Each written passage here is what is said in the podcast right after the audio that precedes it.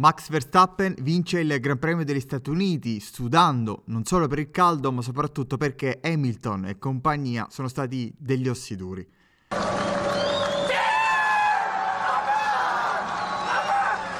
Ma a far parlare di questa gara è stata la decisione da parte della FIA di squalificare Leclerc ed Hamilton per irregolarità sul fondo delle macchine. Il britannico si era classificato secondo, impensierendo Max, mentre il monegasco, partito dalla pole, ha dovuto limare le fatiche finendo sesto.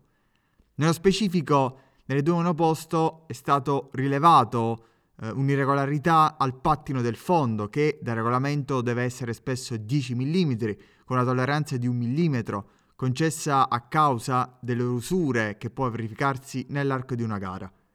Questo elemento non può essere cambiato però in regime di parco chiuso, quindi evidentemente per via della gara sprint, che è sempre una gara è dove devi andare forte, gli avvallamenti presenti in diversi punti della pista, la necessità di congelare l'assetto che include l'altezza da terra e dopo soli 60 minuti di prove libere hanno condizionato la scelta sulle monoposto numero 44 e numero 16, quali rispettivi team in buona fede hanno cercato di trovare un rimedio alzando la macchina. Secondo motorsport.com, Mercedes e Ferrari non faranno ricorso alle carte bollate e aggiunge come questa sia una figuraccia fatta dai due team. Continuando a scorrere l'articolo, firma di Franco Nunez, lui spiega anche perché Max abbia fatto un'insolita fatica a gestire freni e gomme, a differenza proprio di Lewis e Charles.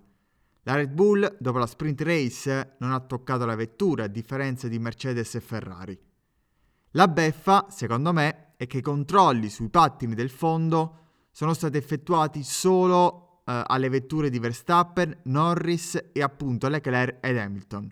Evidentemente su Verstappen e Norris non sono state eh, ravvisate delle regolarità, però il non controllare tutte le vetture è una prassi che viene eseguita sempre per la quale la FIA ne ha la facoltà e quindi, ragazzi, nessun complotto contro Lewis o Charles. Ma è chiaro pure che se fossero stati fatti tutti i controlli sotto tutte le vetture sarebbero, secondo me, emerse irregolarità cospicue tali poi da stravolgere l'ordine di arrivo. Quindi, se Hamilton finito secondo e Leclerc sesto sono stati squalificati, Ecco che Lando Norris sale in seconda posizione mentre Carlos Sainz trova il podio.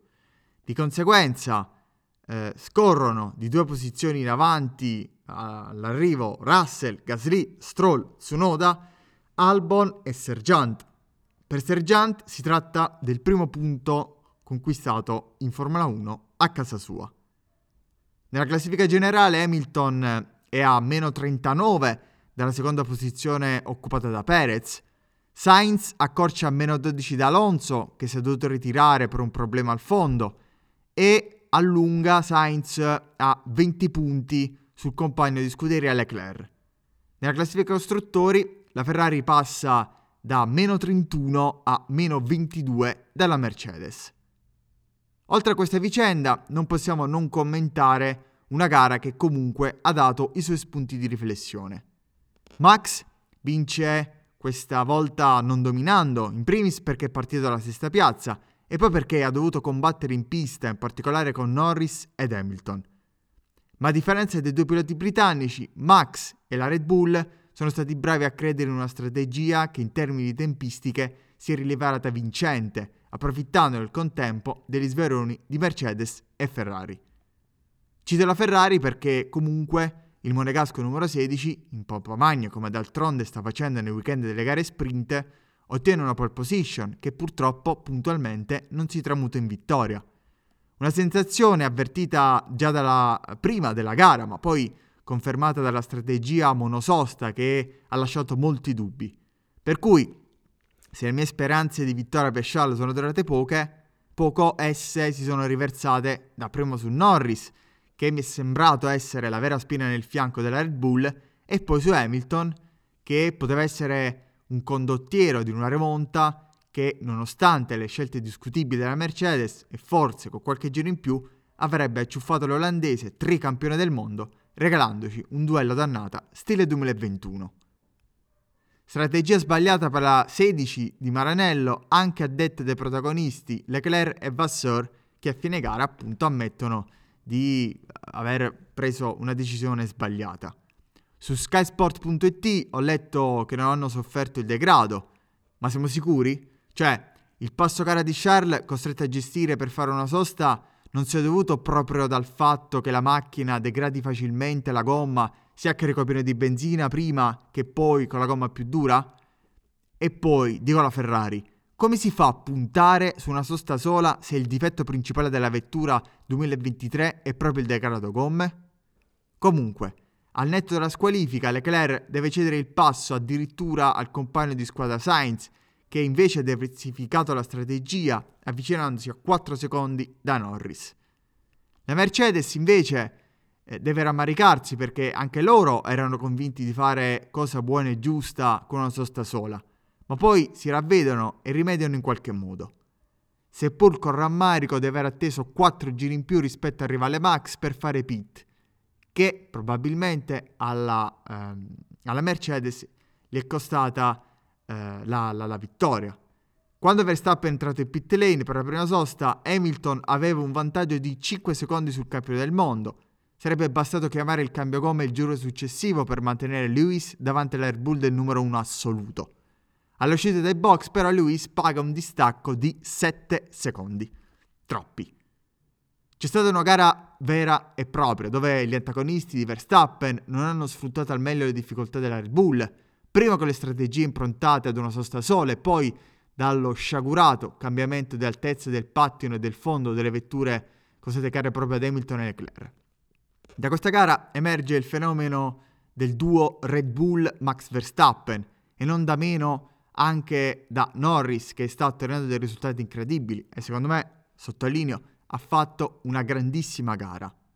Come detto già di Sainz, che secondo me da formichina e meritatamente è davanti in classifica generale Leclerc, Sainz che è stato poi invitato a superare Leclerc in palese difficoltà, Sainz è arrivato a pochi secondi dallo scatenato Norris.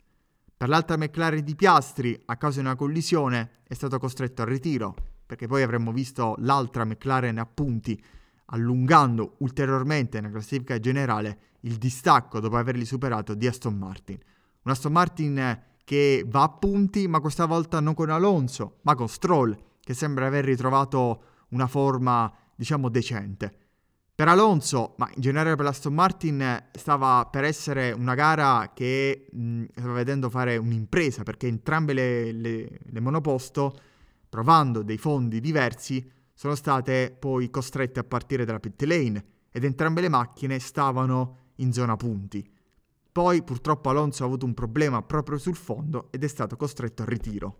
Col senno di poi, a causa di questa squalifica, chissà che Alonso eh, insomma, scalava eh, la, il suo posizionamento, crede, credo finendo in sesta posizione, insomma avrebbe preso dei punti importanti perché avrebbe, a, avrebbe accorciato in classifica piloti proprio su Hamilton che ha fatto 0 per via della squalifica e poi per Aston Martin limitare i danni del sorpasso della McLaren.